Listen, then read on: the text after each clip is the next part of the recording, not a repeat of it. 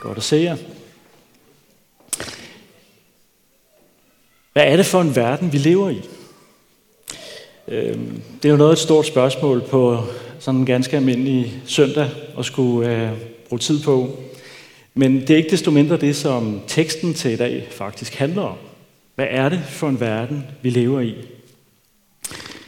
Som øh, Henrik allerede har nævnt, så er vi i gang med en, øh, en serie, og øh, den er en del af Guds store historie, som øh, udgør hele Bibelen. Men den er en miniatyrudgave af den historie. Den handler om, hvordan øh, det gamle Israel blev befriet fra slaveri i Ægypten, blev øh, ført igennem ørkenen til det her lovede land, der skulle flyde med mælk og honning. Og når vi bruger tid på den lille historie, så er det netop fordi det er en miniatyrudgave af den fortælling, Gud gerne vil fortælle os om øh, os, og for den sags skyld om et hvert menneske. Derfor vender vi tilbage til den i, øh, igen og igen, fordi den handler om, hvad det vil sige at blive en kristen, hvad det vil sige at være en kristen, og hvad det vil sige at dø som en kristen. Og øh, derfor så tror jeg, at der er noget i, øh, i den her fortælling, både til os, som måske har troet på, på Gud længe og har identificeret os med den historie længe, men øh, også for dig, der måske for første gang stiller spørgsmålet, øh, hvad er Guds historie? Øh, hvad vil det sige at, at være en kristen? Også i dag vil det være sådan, at øh, der står et øh, mobilnummer på, på de slides, der bliver vist, og I er velkommen til at skrive spørgsmål under, og kommentarer undervejs, og så vil jeg svare på så mange, som der er tid til efter prædiken, og resten skal nok få svar øh, i løbet af dagen. Guds historie, og i særdeleshed den her øh, miniatyrudgave af den, handler om, hvordan verden igen bliver det sted, det fantastiske sted, den var i begyndelsen.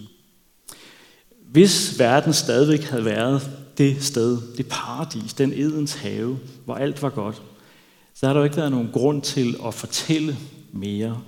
Så havde Guds historie på sin vis været øh, overflødig.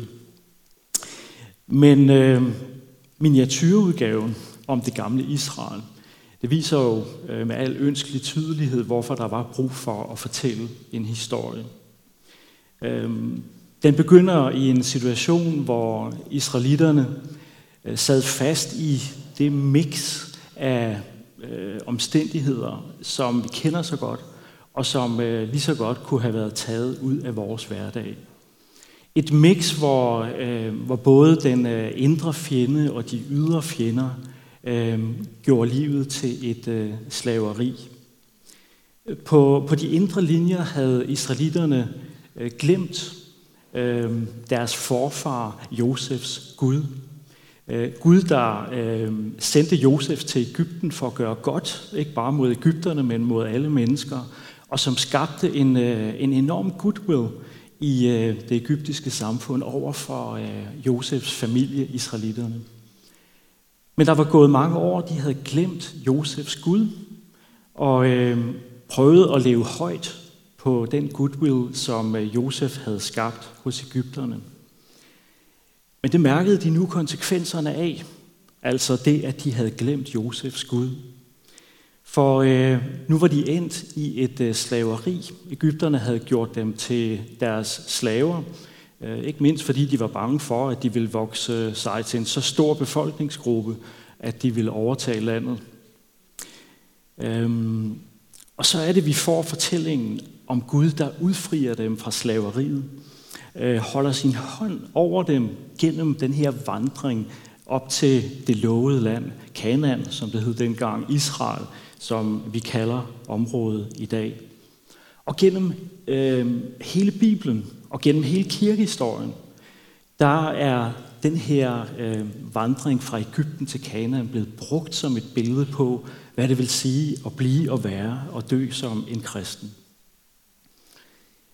På samme måde som øh, israelitterne, eller som Gud hørte israelitterne, da de øh, klagede over slaveriet i Ægypten, øh, klaget over det her mix af selvforskyldt og uforskyldt ledelse. Øh, sådan hører Gud også i dag vores råb. Og det fantastiske er jo, at øh, israelitterne dengang klagede faktisk ikke direkte til Gud. De råbte bare i deres øh, nød og ledelse og smerte. Og det råb hørte Gud og sendte Moses til dem. Og der er ingen steder, vi finder det her øh, stærkere udtrykt end øh, i Nytestamentet, når vi får fortalt om Jesus. Jesus hørte og bønhørte altid, når mennesker råbte til ham om hjælp. Den, der kommer til mig, vil jeg aldrig vise bort, sagde han på et tidspunkt. Og selv der, hvor mennesker ikke havde øh, ressourcer til at klage deres nød direkte til ham, så vidste han om den og øh, understregede igen og igen, at han var kommet for at opsøge, altså finde dem, der råbte i deres nød og smerte og lidelse. Han var kommet for at opsøge og frelse det fortabte. Og på samme måde som Gud greb ind øh, og udfriede israelitterne, holdt sin hånd over dem og førte dem øh, trygt og sikkert til det her lovede land, sådan fortæller Nytestamentet også, at Jesus har befriet os fra alt det, der kan holde os i slaveri. Øhm, os, der måske også har glemt øh, Josefs Gud. Os, der sidder i det samme mix af indre fjender. Øhm, synden, som Bibelen kalder det. Øhm, de her tilbøjeligheder til at, at gøre det forkerte. Og de ydre fjender. Øhm, både de selvforskyldte, konsekvenserne af vores dårlige valg, som vi må bære i vores liv, men også de uforskyldte, der hvor, hvor ledelsen rammer os med, med sygdom og tab øh, og nød og smerte, uden at vi selv direkte er skyld i det. Øhm, også her fortæller Nytestamentet, at øh, Jesus er den, der tydeligst viser os, hvad øh, befrielsen handler om. Vi får den fortalt i øh, den her miniatyrudgave om de gamle israelitter, men i virkeligheden så peger det frem mod Jesus som, som den, der har øh, befriet os og hvert menneske, der tror på ham, fra både indre og ydre fjender. Øhm, Se, jer med jer alle dage ind til verdens ende. Mig er givet al magt i himlen og på jorden, øh, sagde Jesus til sine disciple som noget af det sidste. Og øh, på den måde understregede han, at øh, han havde brugt netop al den magt, han havde til at udfri og befri øh, dem, der fulgte ham. Og så er det. Øh, så er det, at vi midt i den her fortælling hører om israelitterne, der er kommet til det lovede land, til øh, det forjættede land, som øh, de fik så grueligt galt i halsen, og som øh, vi desværre også ofte misforstår. I skal til et land, der flyder med mælk og honning, havde Gud sagt til dem. Og øh, da spejderne kom tilbage fra deres rekognosering i landet, øh, så bar de på en øh, drueklase, der var så stor, at der måtte to mænd til at bære den. Så fantastisk var landet. Eller som en præst her i kirken ville have sagt det, golfboldene var så store, at man ikke kunne undgå at ramme dem. Vi forstår godt øh, betydningen af det. Landet bliver beskrevet som et øh, fantastisk sted, hvor, hvor alt er godt. Øhm, og øh, associationerne skulle jo gå til det paradis, den Edens have, som, som verden var og livet var i begyndelsen. Og øh, efter en tid i landet, så er det så, fortællingen giver os dagens tekst fra Josva-bogens kapitel 23, som vi øh, nu skal høre. Lang tid efter, da Herren havde skaffet Israel fred for dets fjender på alle sider, og Josva, blev, Josva var blevet gammel højt op i årene, kaldte Josva hele Israel, de ældste, overhovederne, dommerne og skriverne til sig og sagde til dem, Jeg er blevet gammel højt oppe i årene. Jeg har selv set alt, hvad Herren jeres Gud har gjort ved alle disse folk foran jer. Herren jeres Gud førte selv krigen for jer. Se, de folk, der var tilbage, har jeg tildelt jer som ejendom, stamme for stamme, til lige med alle de folk, jeg har udryddet fra Jordan til det store hav i vest. Herren jeres Gud vil selv jage dem væk og drive dem bort foran jer, så I kan tage deres land i besiddelse, sådan som Herren jeres Gud har lovet jer. Hold ud og gør omhyggeligt alt, hvad der står i Moses' lovbog, uden at vige fra den til højre eller venstre. I må ikke indlade jer med de folk, som er tilbage hos jer. I må ikke påkalde deres guders navne eller sværge ved dem. I må ikke dyrke og tilbede dem. I skal holde, jer, I skal holde fast ved Herren jeres Gud, sådan som I hidtil har gjort.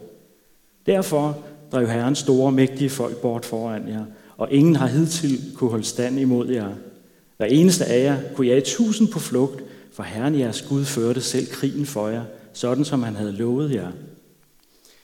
Tag jer godt i agt, og elsk Herren jeres Gud, for hvis I vender jer bort og holder jer til de folk, som er tilbage hos jer, og bringer jer i familie med dem, og indlader jer med dem, og de med jer, der skal I vide, at Herren jeres Gud ikke længere vil drive disse folk bort foran jer. De vil blive en fælde og en snare for jer, en pisk over ryggen og en torn i øjet på jer, indtil I er udryddet fra denne gode jord, som Herren jeres Gud gav jer. Jeg går nu al køds gang. Med hele jeres hjerte og med hele jeres sjæl ved I, at ikke et af alle de gode ord, Herren jeres Gud talte til jer, er faldet til jorden. Alt er gået i opfyldelse for jer. Ikke et ord er faldet til jorden. Men ligesom alt det gode Herren, jeres Gud talte til jer, er gået i opfyldelse for jer, vil Herren også lade alt det onde gå i opfyldelse, indtil han har udryddet jer fra denne gode jord, som han gav jer. Bryder i den pagt, Herren jeres Gud pålagde jer, og går hen og dyrker og tilbeder andre guder, der vil Herrens vrede flamme op mod jer, og I vil meget snart blive udryddet fra det herlige land, han gav jer. Der er jo noget, der ikke stemmer her. Ikke? Hvad er det for en verden, vi lever i? Det spørgsmål må israelitterne have stillet sig selv efter øh, den her periode, hvor øh, de faktisk havde levet i det forjættede, det lovede land. For det var ikke den verden, Gud havde stillet dem i udsigt. Og øh, måske det stiller du akkurat det samme spørgsmål. Hvis fortællingen om israeliternes øh, rejse fra Ægypten til det lovede herlige land, prøv at lægge mærke til, hvor mange gange det udtryk optræder i øh, teksten her til i dag faktisk.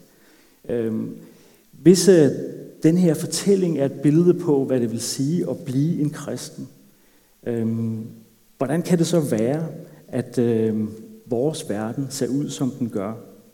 Hvorfor ender den så ikke i paradis for os? Det er jeg faktisk glad for, at den ikke gør. For hvis den havde gjort det, så ville øh, livet som kristen have bygget på en utopi.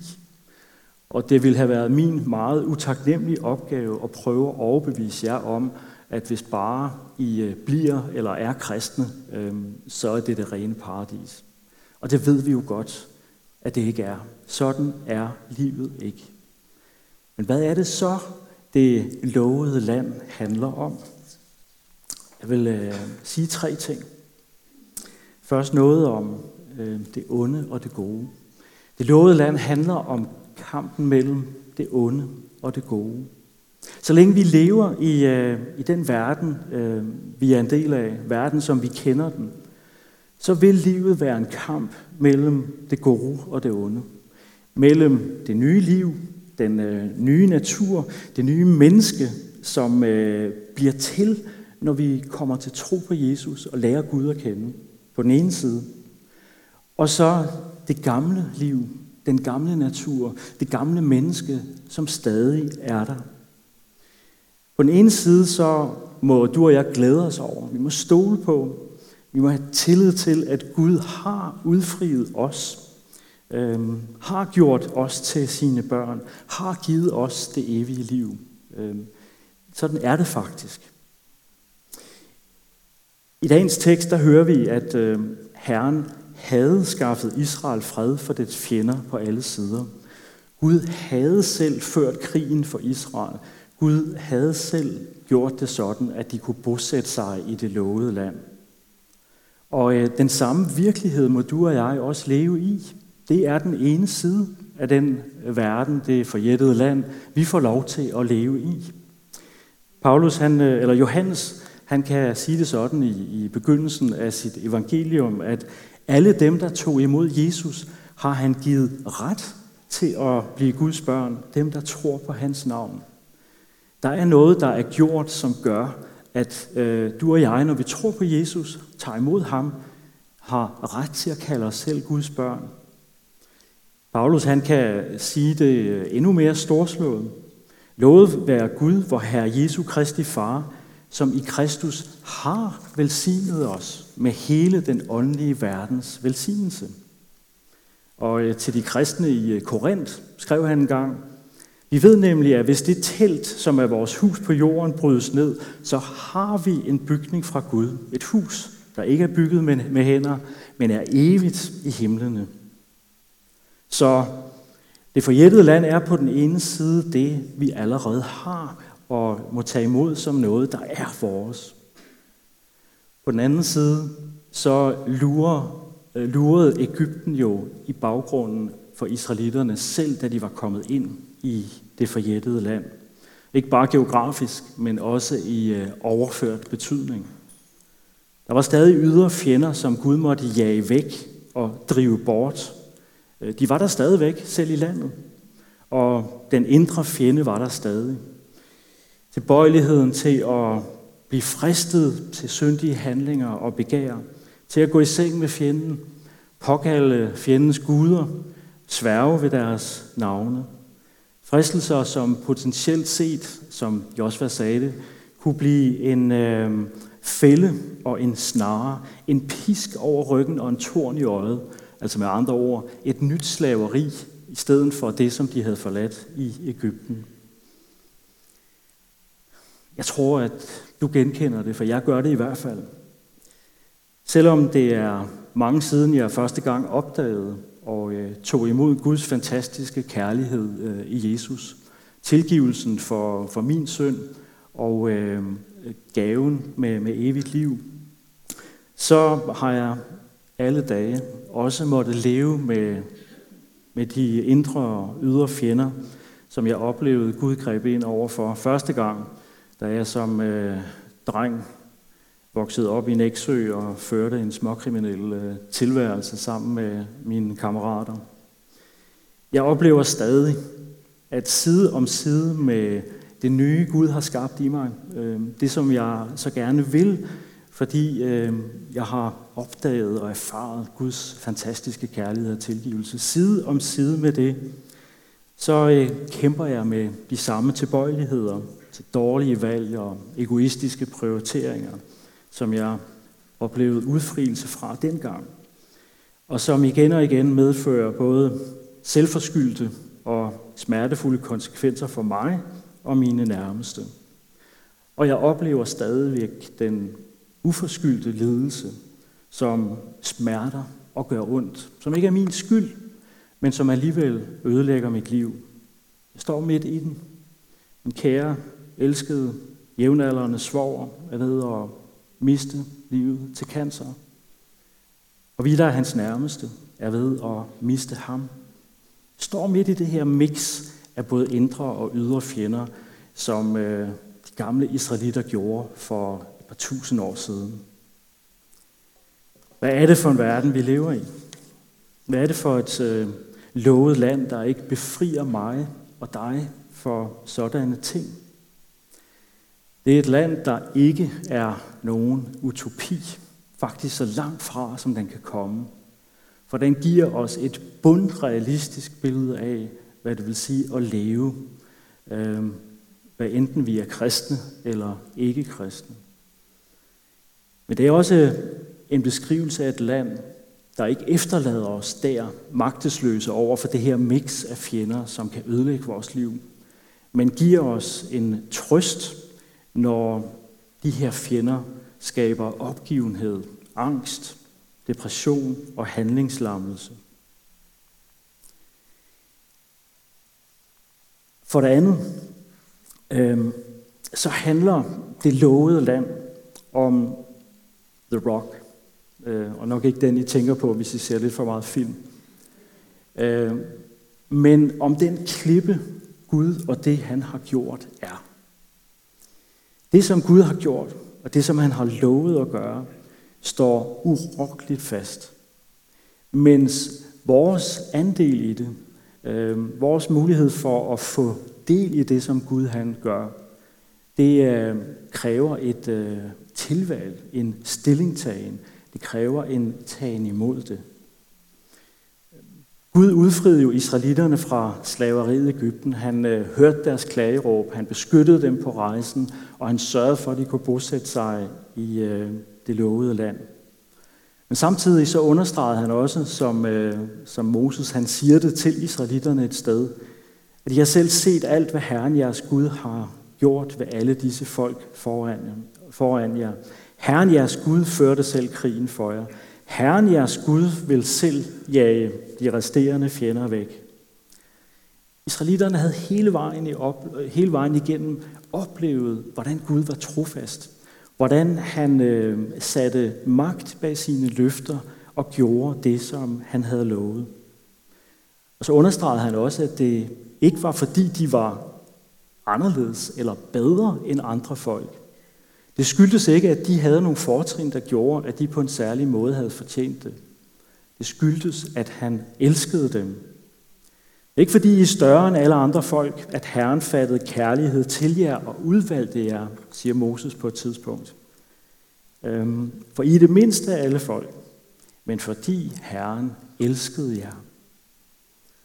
Det var opdagelsen og oplevelsen af den her kærlighed og den magt, Gud satte bag, der gav israelitterne mod til at flygte ud i ørkenen og begive sig på den her menneskeligt set tåbelige rejse til det forjættede land.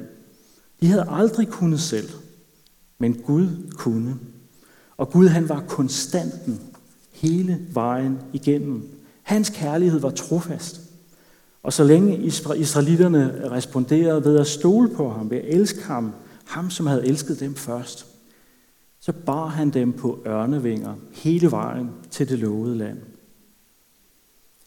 Og det er her hjælpen var at få for israelitterne, øh, når de i det forjættede land stadigvæk måtte kæmpe imod deres fjender. Lige så lidt som de kunne udfri sig selv fra Ægypten, lige så lidt kunne de gøre det fra de fjender, der stadigvæk var der. Hvad enten det var de indre fjender eller de ydre. Her måtte de fokusere på den Gud, der altid kan og altid vil, og som de kunne råbe til med forvisning om, at han ville være der for dem. På samme måde må du og jeg også flytte fokus væk fra de indre og ydre fjender og hen på det, som Gud har gjort. Og det, som han har lovet, han vil gøre. Og rent praktisk, så indebærer det jo, at øh, den verden, vi lever i, den må vi lære at se på på samme måde, som Gud ser på den. Vi må øve os i, at vores øh, virkelighedsforståelse, vores livssyn, øh, bliver synkroniseret, alignet med Guds.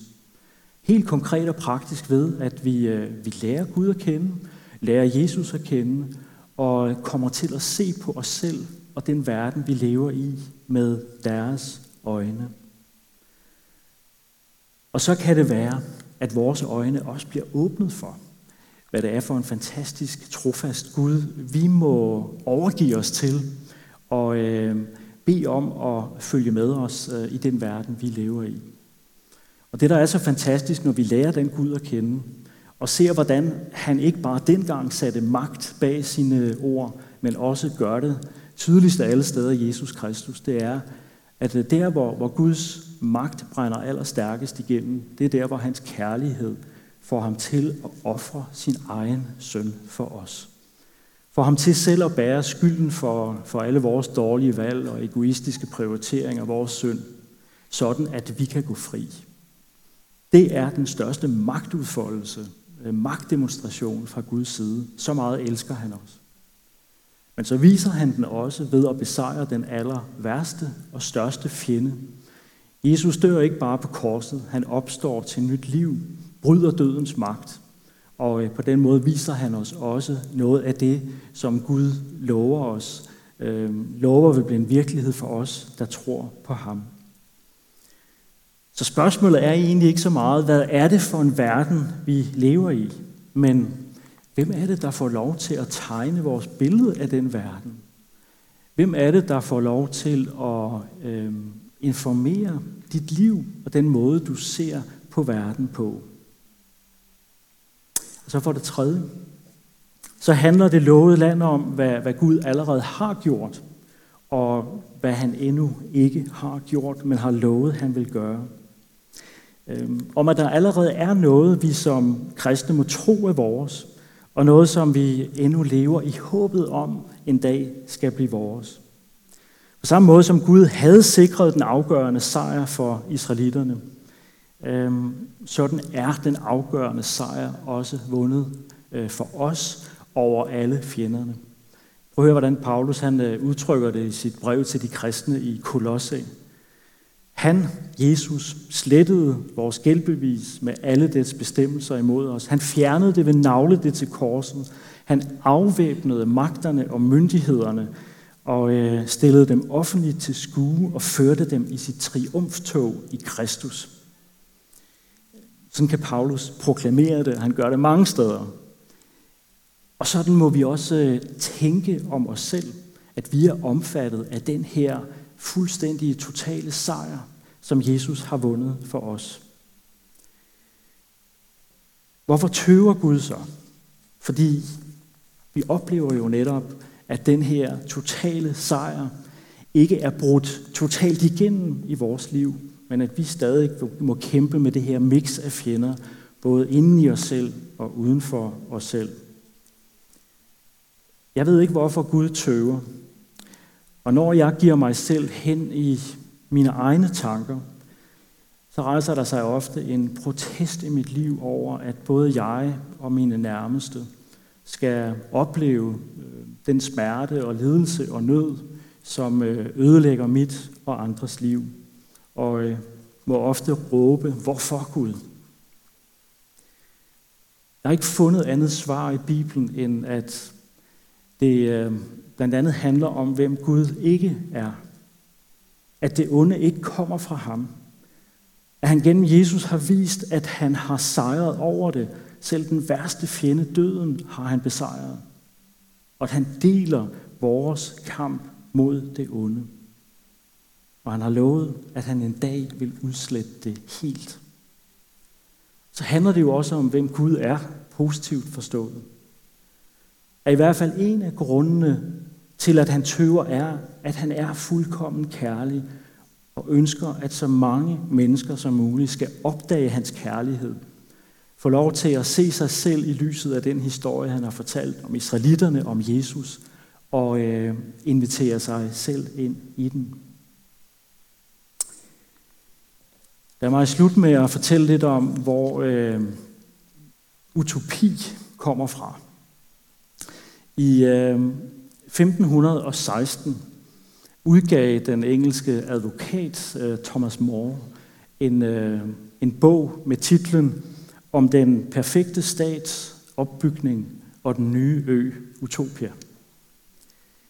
Um, Utopia var et, øh, et ord, som han øh, opfandt, og som er sat sammen af det græske utopia, som betyder ingensteds, og eutopia, der betyder et godt sted. Og øh, det kom jo så til at, at betegne netop det her perfekte sted, som øh, ikke fandtes nogen steder, men som han alligevel havde en drøm om at kunne virkelig gøre på en ganske bestemt måde i øh, sin verden. Øhm, i øh, de øh, bøger, som blev udgivet, var der en række illustrationer af Ambrosius Holbein, som, øh, som I så på, på det foregående slide, hvor han forsøger at illustrere det her utopia. Og øh, det er øh, forsøg på at illustrere, hvordan det måske kan lade sig gøre at skabe et paradis på jorden. Alligevel så er begrebet utopi jo gået over i vores sprog som øh, et begreb for det, der ikke findes og som er uopnåeligt, øh, og som vi derfor lige så godt kan glemme. Og derfor så er der også mange mennesker, der tænker om øh, den kristne tro og håbet om det evige liv, om en øh, nyskabt jord, præcis på den her måde. Det findes jo ikke.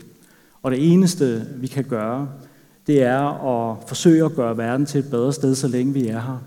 Og øh, så måske drømme os væk til øh, Anders Sands øh, Shangri-La, eller øh, Astrid, Lindgren, Astrid Lindgrens øh, Nangiala, til, til de steder, hvor, hvor verden er blevet befriet for alt det, som ødelægger den nu. I 2005 var der en engelsk tandlæge, der skrev en artikel om Ambrosius Holbeins illustration af Utopia.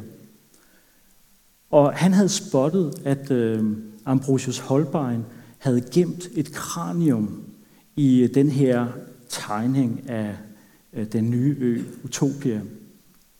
Det er meget omdiskuteret, øh, hvad det her betyder. Men hvis det er rigtigt, øh, hvad både den her engelske tandlæge skriver, og andre også har skrevet, så øh, er det formentlig et spil på den sætning, som vi godt kender i dag, memento mori, husk at du skal dø.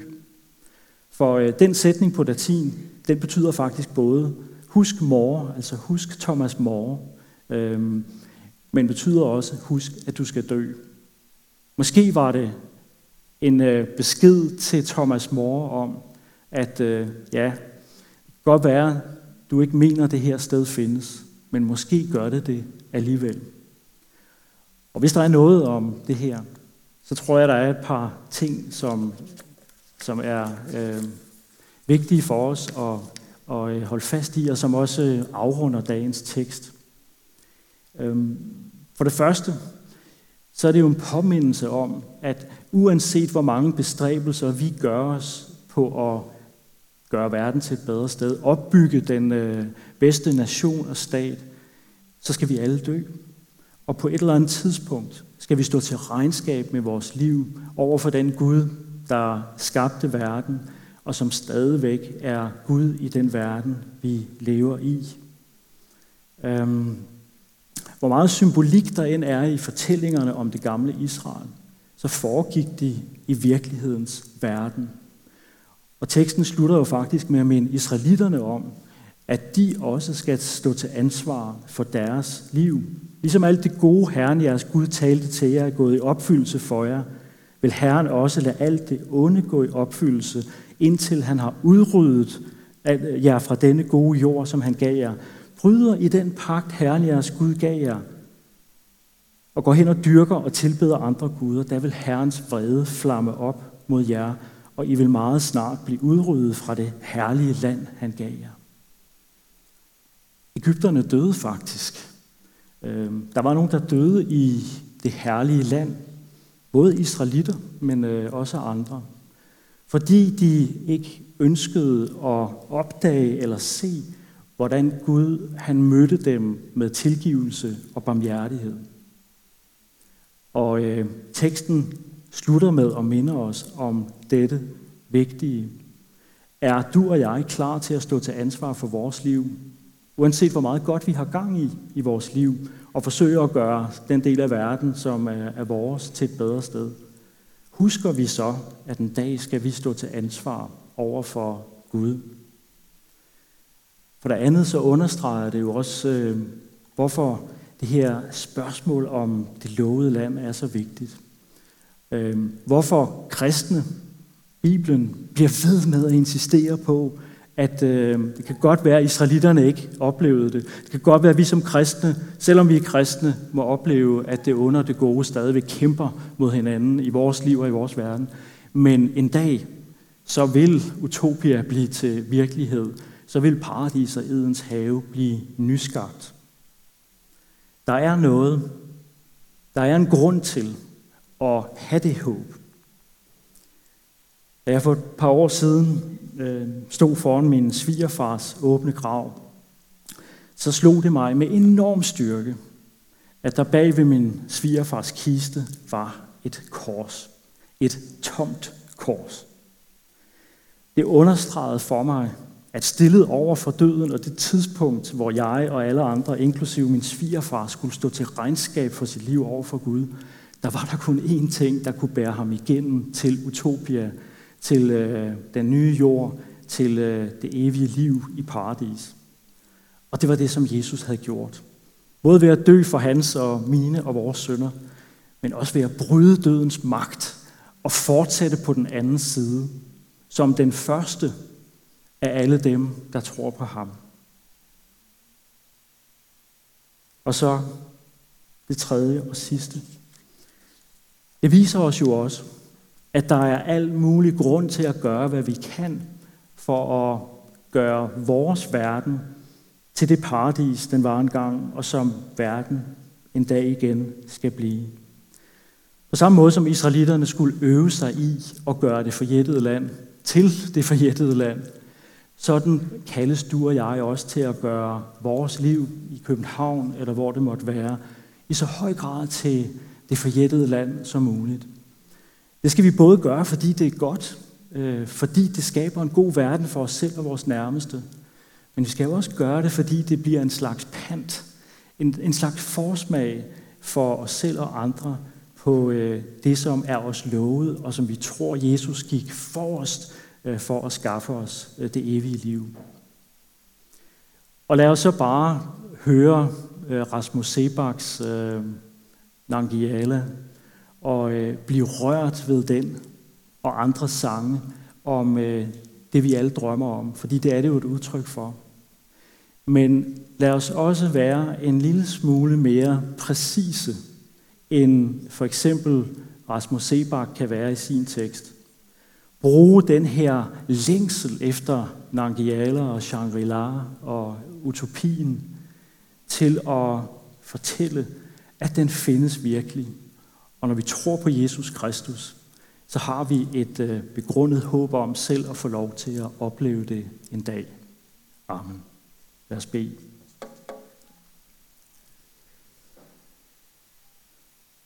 Kære himmelske far, øh, du ved, hvor ofte vores fokus bliver flyttet øh, hen på det mix af fjender, som, som vi også øh, oplever og sidder fast i. Beder dig om, at du gennem fortællingen om israelitterne må løfte vores blik og åbne vores øjne for, hvem du er og hvad du har gjort. Vi beder dig om, at vi må blive en del af den fortælling, sådan at vi en dag også kan få lov til at, at følge dig ind i evigheden på den nye jord. Indtil det sker, så beder vi dig sådan om, at, øh, at vi med vores liv og det vi gør, må være med til at give en forsmag på det. Så, så dem, der måske har opgivet håbet om utopia, paradis, får lov til at se, at øh, det findes der, hvor du skaber det, og at de også kan få lov til at blive en del af det. Amen.